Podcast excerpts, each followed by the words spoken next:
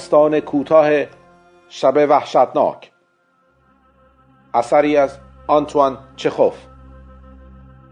راوی امیر اردلان داوودی.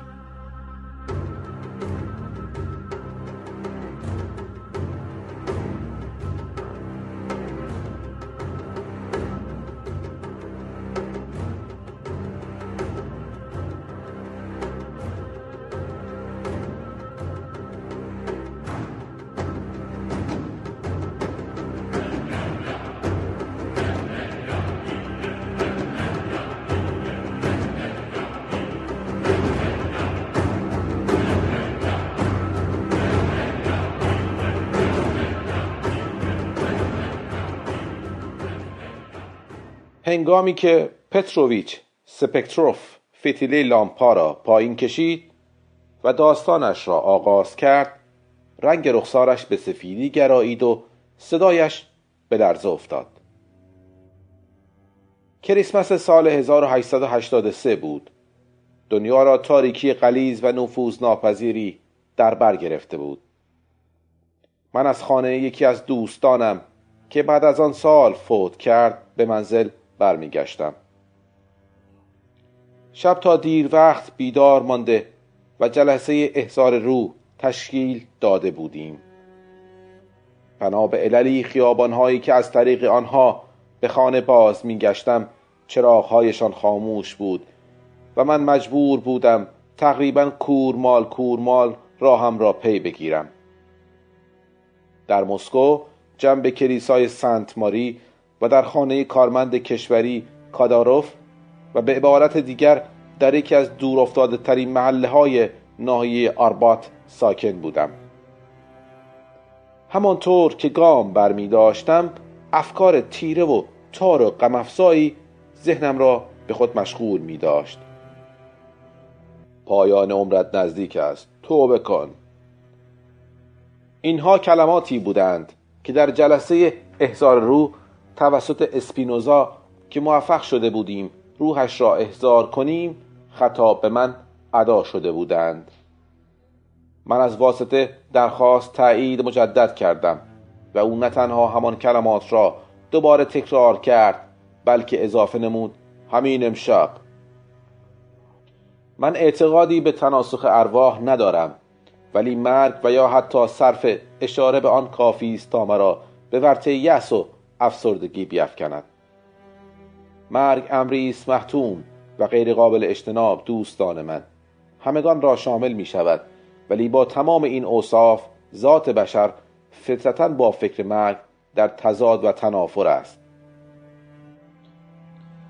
و حالا در حالی که سرما و تاریکی ژرف در برم گرفته بود و قطرات باران دیوانوار و چرخ زنان از مقابل چشمانم میبارید و باد بر فراز سرم ناله های محسونی سر می‌داد و کوچکترین نشانه ای از حیات و صدای بنی بشری در دور و اطراف دیده و شنیده نمی‌شد. ترسی نامعلوم قلبم را می فشرد و من مردی که هیچ اعتقادی به خرافات ندارد به سرعت خیابانها را می پیمودم و وحشت داشتم از اینکه به اطراف بنگرم و یا حتی نیم نگاهی به دور برم بیافکنم چه اطمینانی داشتم. اگر اطرافم را بنگرم شبه مرگ را درست پشت سر خودم خواهم دید. سپکتروف جرعه آب نوشید و نفسی تازه کرد و ادامه داد. این احساس وحشت که علا رقم مبهم و غیر قابل توصیف بودنش همگی شما با آن آشنا هستید؟ حتی آن هنگام نیست که به طبقه سوم منزل کاداروف رسیدم و در را باز کردم و داخل اتاق شدم. دست از سرم بر نمی داشت. خانه محقرم کاملا تاریک بود. باد ناله کنان درون بخاری میپیچید و با ضربه زدن روی درپوش هواکش آن گویی التماس می‌کرد تا به گرمای بخاری راهش دهند. با خنده بر لب نزد خودم اندیشیدم. اگر اسپینوزا درست گفته باشد بنابراین مجبورم امشب در میت این ناله ها بمیرم. کبریتی افروختم. باد شدیدی بر فراز سقف وزید و آن ناله های ضعیف به قرشی سبعانه تبدیل شد. جایی در طبقات پایین پشتری نیم بستهی به پنجره میکوبید و در پوش هواکش بخاری با صدایی فرو خورده و ابهام آلود فریاد کمک خواهی سر می‌داد نزد خود فکر کردم تفلکی ارواح بینوا بدون آنکه سخفی بالای سرشان باشد و آن هم در شبی این چنین. ولی روزگار سر آن داشت که بی اساس بودن چنین فکری را ثابت کند. هنگامی که گوگرد کبریتم با شعله آبی رنگ مشتعل شد و نگاهی به اطراف افکندم منظری هولناک و نامنتظر مقابل چشم هایم ظاهر شد. آه چرا وزش آن باد آن باد وحشی کبریتم را خاموش نکرد؟ در آن صورت شاید چیزی نمی‌دیدم و موهایم این چنین بر سرم سیخ نمی‌شد. فریاد جگر خراشی کشیدم و عقب به سوی در اتاق شتافتم و آکنده از حیرت و حول و وحشت چشمانم را بر هم گذاشتم. در مدخل اتاقم تابوتی قرار داشت. شعله کبریت چندان نپاییده بود ولی آنقدر فرصت پیدا کرده بودم تا مشخصات اصلی تابوت را تشخیص دهم. من پارچه زربافت و پرچین و شکن و صورتی رنگ را دیدم. صلیب طلایی قلاب دوزی شده در تابوت را دیدم. چیزهای خاصی وجود دارند دوستان من. که خودشان را روی خاطرات شخص حک می کنند حتی اگر انسان تنها برای لحظه ای آنها را دیده باشد. همین طور بود مشخصات آن تابوت من آن را یک لحظه بیشتر ندیدم در حالی که همکنون مشخصاتش را با تمامی جزئیات به خاطر می آورم تابوت برای شخص متوسط القامت با در نظر گرفتن رنگ صورتی آن برای دختری جوان ساخته شده بود. پارچه زربفت گران قیمت دستگیره های برونزی و غیره حکایت از آن داشت که متوفی به خانواده ثروتمند تعلق داشته است. سراسیمه از اتاق بیرون زدم و بدون لحظه تفکر و تعمق و آکنده از وحشتی توصیف ناپذیر از پله ها سرازیر شدم. پاگرد راه پله ها و سرسرای ساختمان در تاریکی فرو رفته بود. من روی دنباله کتم سکندری خوردم و اینکه چگونه شد که از پله ها کل ملق زنان به پایین پرت نشدم و گردنم نشکست مطلبی است که احتمالا هرگز نخواهم دانست.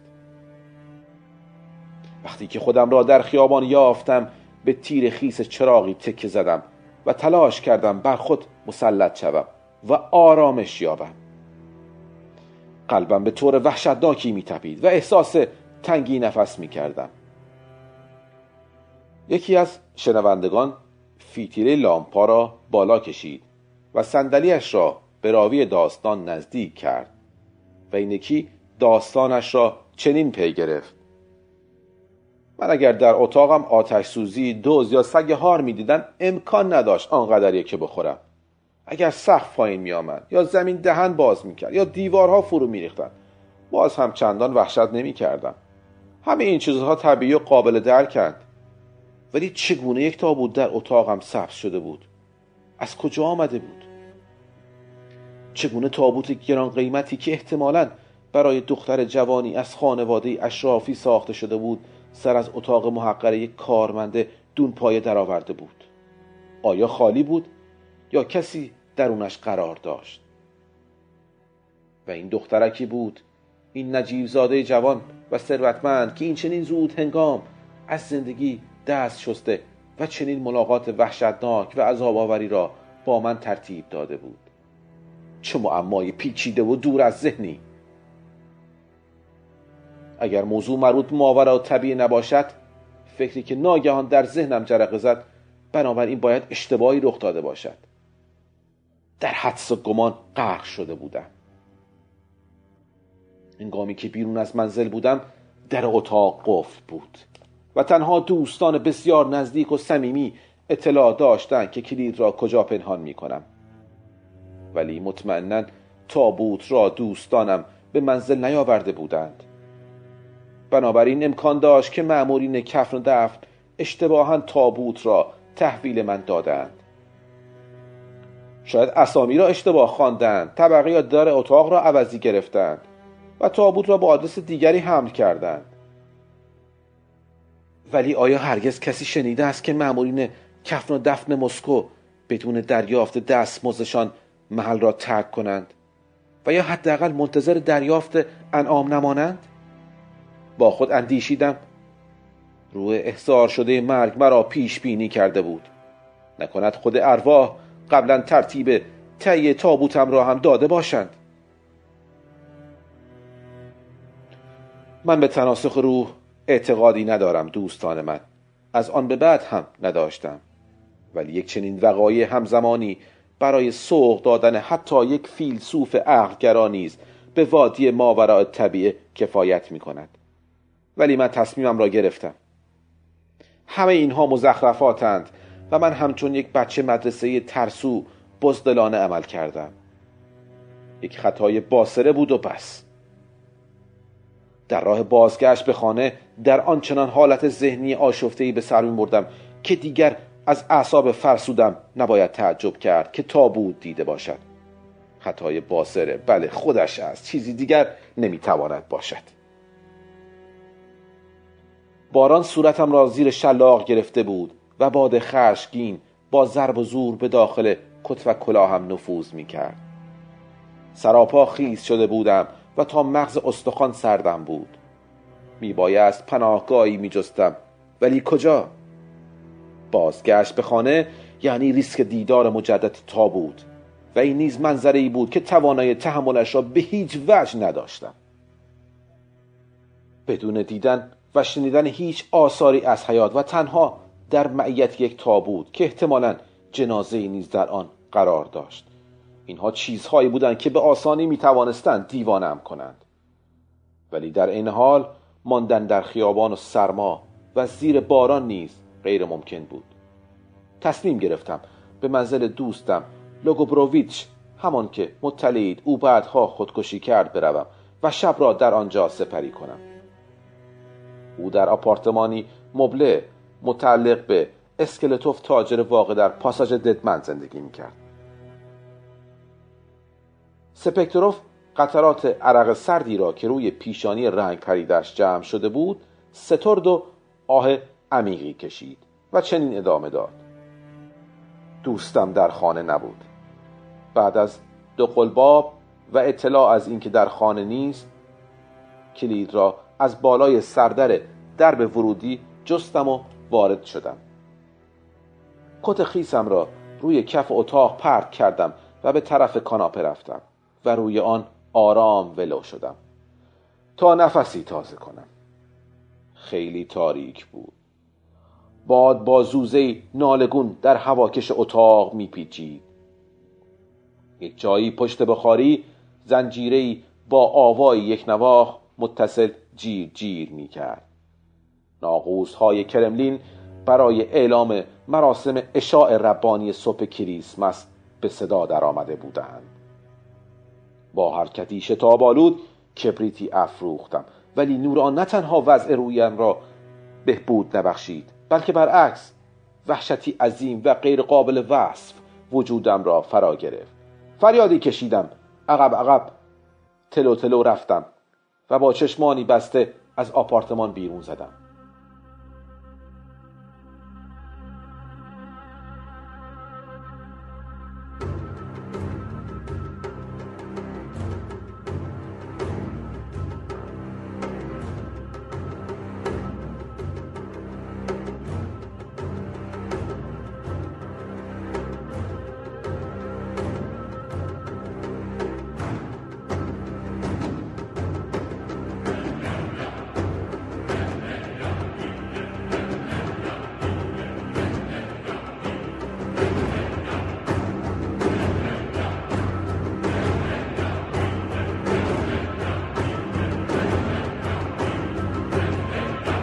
اتاق دوستم همانی را دیدم که در اتاق خودم دیده بودم.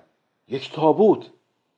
تابوت دوستم تقریبا دو برابر تابوت من بود و پارچه که در آن حزن و اندوه خاصی به ظاهرش میبخشید. چگونه به آنجا آمده بود؟ به نظر می رسید وجود خطای باسر دیگر قطعی است. امکان نداشت در هر اتاقی تابوتی قرار داشته باشد. بی هیچ تردیدی به یک نوع بیماری عصبی به توهم و خطای حسی مبتلا شده بودم. حالا دیگر هر کجا که می‌رفتم مقابل خود جایگاه وحشتناک مرگ را می‌دیدم. به عبارت بهتر داشتم دیوانه می شدم به مرض تابوت ترسی مبتلا شده بودم و پیدا کردن علت دیوانگیم نیز چندان مشکل نبود. تنها کافی بود صحنه احضار روح و سخنان روح اسپینوزا را به خاطر آورم. وحشت زده و در حالی که سرم را محکم گرفته بودم اندیشیدم دارم دیوانه میشم. آه خدای من دارم دیوانه میشم. حالا باید چه کار بکنم؟ سرم داشت منفجر می‌شد و زانوانم میلرزید. باران سیلاسا میبارید. باد وحشی مستقیما به درون بدنم نفوذ می‌کرد و من نه کتی به تن داشتم و نه کلاهی. برگشت به آپارتمان دوستم. و برداشتن کت و کلاهم فراتر از تاب و توانم بود. ترس و وحشت وجودم را به شدت در آغوش سردش می فشرد موهای سرم خیس شده و عرق سردی از سر و صورتم جاری بود. اگرچه هنوز بر این اعتقاد بودم که تابوتها تنها یک خطای باسره بودند. و بس. چه کار باید می‌کردم؟ سپکتروف لحظه ای تحمل کرد و چنین ادامه داد. داشت عقل از سرم میپرید و در معرض سرماخوردگی سختی نیز قرار داشتم. خوشبختانه به یاد آوردم که نه چندان دورتر از پاساژ ددمن رفیق صمیمیم کریپتین که همان اواخر جواز تبابتش را اخذ کرده بود و در جلسه احضار روح آن شب نیز حضور داشت زندگی می کند او قبل از ازدواجش با بیوه بازرگانی متوفی و ثروتمند بود و آن زمان هنوز در طبقه چهارم منزلی که به مشاور دولتی نکروپولوسکی تعلق داشت زندگی می کرد. در خانه کریپتین سرنوشت اعصاب من این بود که امتحان شاق و طاقت فرسای دیگری را از سر بگذراند هنگامی که داشتم به طبقه چهارم می‌رفتم از بالای پله ها سر و صدای ترسناک قدم های شتاب آلوری را که پا به فرار گذاشته بودند و صدای به هم کوفتن در اتاقها به گوشم خورد. و سپس فریاد جگر خراشی در فضا تنین انداخت. کمک کمک آهای سرایدار و لحظه بعد شبهی که کتی به تن و کلاه کجی به سر داشت کل ملغزنان از پله ها به سوی من سرازیر شد. کریپتین بود. کریپتین چه اتفاقی افتاده؟ کریپتین با رسیدن به من مکس کوتاهی کرد و با پنجه های رشدار و متشنجش چنگ در بازوانم انداخت. رنگ به صورت نداشت و تمام بدنش آشکارا میلرزید. چشمانش وحشیانه در حدقه میچرخید و به شدت نفس نفس می‌زد. با صدایی که انگار از ته قبل میآمد گفت تو هستی سپکتروف؟ آیا واقعا تویی؟ رنگت مثل ارواح سفید شده. آیا کاملا مطمئنی که وهم و خیال نیستی؟ واقعا خودتی؟ او خدای من. ولی خودت چی؟ خودت تو هم که دست کمی از من نداری کریپتین. بگذار نفسی تازه کنم پیر مرد. خیلی عجیب است که اینجا و با این وضع ببینمت. البته اگر واقعا خودت باشی و خطای باسره نباشد. آن جلسه احزار روح لعنتی باورت می شود احسابم را آن جلسه کذایی آنچنان تحریک کرده که موقعی به خانه برگشتم یعنی همین چند لحظه پیش به نظرم رسید که توی اتاقم یک تابوت می بینم به گوشهایم باور نداشتم. بنابراین از او خواستم گفته اش را تکرار کند.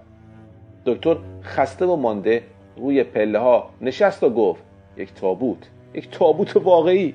من بزدل نیستم. ولی خود شیطان هم اگر از جلسه احزار ارواح به خانه برگردد و پایش در تاریکی به تابوت گیر کند به وحشت مرگ خواهد افتاد. گیج گنگ و با زبانی لکنتوار جریان تابوت هایی را که دیده بودم برای دکتر تعریف کردم. برای چند لحظه نگاه هایمان خیره به هم دوخته شد. چشمانمان گشاد شدند و دهانهایمان از تعجب باز ماندند. سپس برای اینکه مطمئن شویم دچار وهم و خیال نشده ایم شروع کردیم همدیگر را نیشگون گرفتن. دکتر گفت هر دو دردمان میآید. یعنی اینکه هیچ کداممان خواب نیستیم. یکدیگر را در رویا نمی بینیم و این به معنی آن است که تابوت ها تابوت های من و تو خطای باسره نبودند و واقعی بنابراین حالا باید چیکار کنیم پیرمرد پس از اینکه یک ساعتی در آن پاگر تاریک و سرد سراپا ایستادیم و در دریای حدس و گمان قوطه زدیم و تا مغز استخوانمان یخ کرد تصمیم گرفتیم بزدلی را کنار بگذاریم و سرایدار را بیدار کنیم و به اتفاق او برویم به اتاق دکتر. همین کار را هم کردیم. در آستانه ورودی به آپارتمان شمعی روشن کردیم و به واقع تابوت را دیدیم. پوشیده شده بود با ابریشم زربافت با حاشیه دوزی و شرابه های طلایی. سرایدار بر خودش صلیب کشید. دکتر با چهره رنگ پریده و هیکلی سراپا رعشه گرفته گفت حالا می توانیم بفهمیم موضوع از چه قرار است. آیا تابوت خالی است یا یا کسی تویش هست بعد از مدتی معطلی و این پا و آن پا کردن که البته کاملا قابل درک بود. دکتر روی تابوت خم شد و در حالی که دندانهایش را از ترس و انتظار به هم میسایید آهسته در تابوت را بلند کرد و هیچ نعشی داخل تابوت نبود. ولی نامی به شرح زیر درون آن پیدا کردیم. کریپتین عزیزم همانطور که مطلع هستی کسب کار پدرزنم از بد هم بدتر شده و تا خرخره در قرض فرو رفته است. فردا یا پس فردا از موجودی انبارش صورت برداری می کنند که این کار یعنی شلیکی مرگاور به خانواده من و او و به شهرت و شرافتمان که از هر چیزی برای من عزیزتر است. دیروز در جلسه خانوادگی تصمیم گرفتیم تمام چیزهای گران قیمت انبار را خارج و پنهان کنیم. از آنجایی که موجودی انبار پدرزنم تماما از تابوت تشکیل شده همونطور که میدانی او استاد تابوت سازی و از این نظر بهترین در شهر است تصمیم گرفتیم کلیه تابوت های گران قیمت را مخفی کنیم. از تو به عنوان یک دوست تمنا می کنم به ما در حفظ آینده و شرافتمان کمک کنی. با امید به اینکه در حفظ اموالمان کمکمان خواهی کرد برای یک تابوت میفرستم و تقاضا دارم. تا زمانی که آن را از تو پس بخواهیم نگهش داری پیر مرد ما بدون کمک دوستان بیشک از صحنه روزگار محو خواهیم شد. امیدوارم این تقاضای زیادی از تو نباشد خصوصا اینکه تابوت بیشتر از یک هفته نزد نخواهد ماند.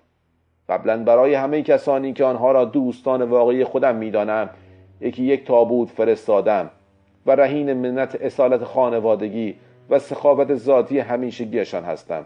دوستدار تو ایوان نکستوفکین تا چندین ماه بعد از این ماجرا من تحت معالجه متخصص اعصاب و روان بودم و در حالی که دوستمان داماد آقای تابوت ساز نه تنها شرافت و موجودی انبارش را حفظ کرد بلکه یک مؤسسه کفن و دفن و تهیه سنگ قبر نیز به راه انداخت و مشغول کار شد. ولی این اواخر کار و کسبش چندان رونقی ندارد. به همین جهت این روزها هر شب که به منزل برمیگردم همیشه میترسم که مبادا سنگ قبری از مرمر سفید یا تابوتی گرانبها در اتاقم سبز شده باشد.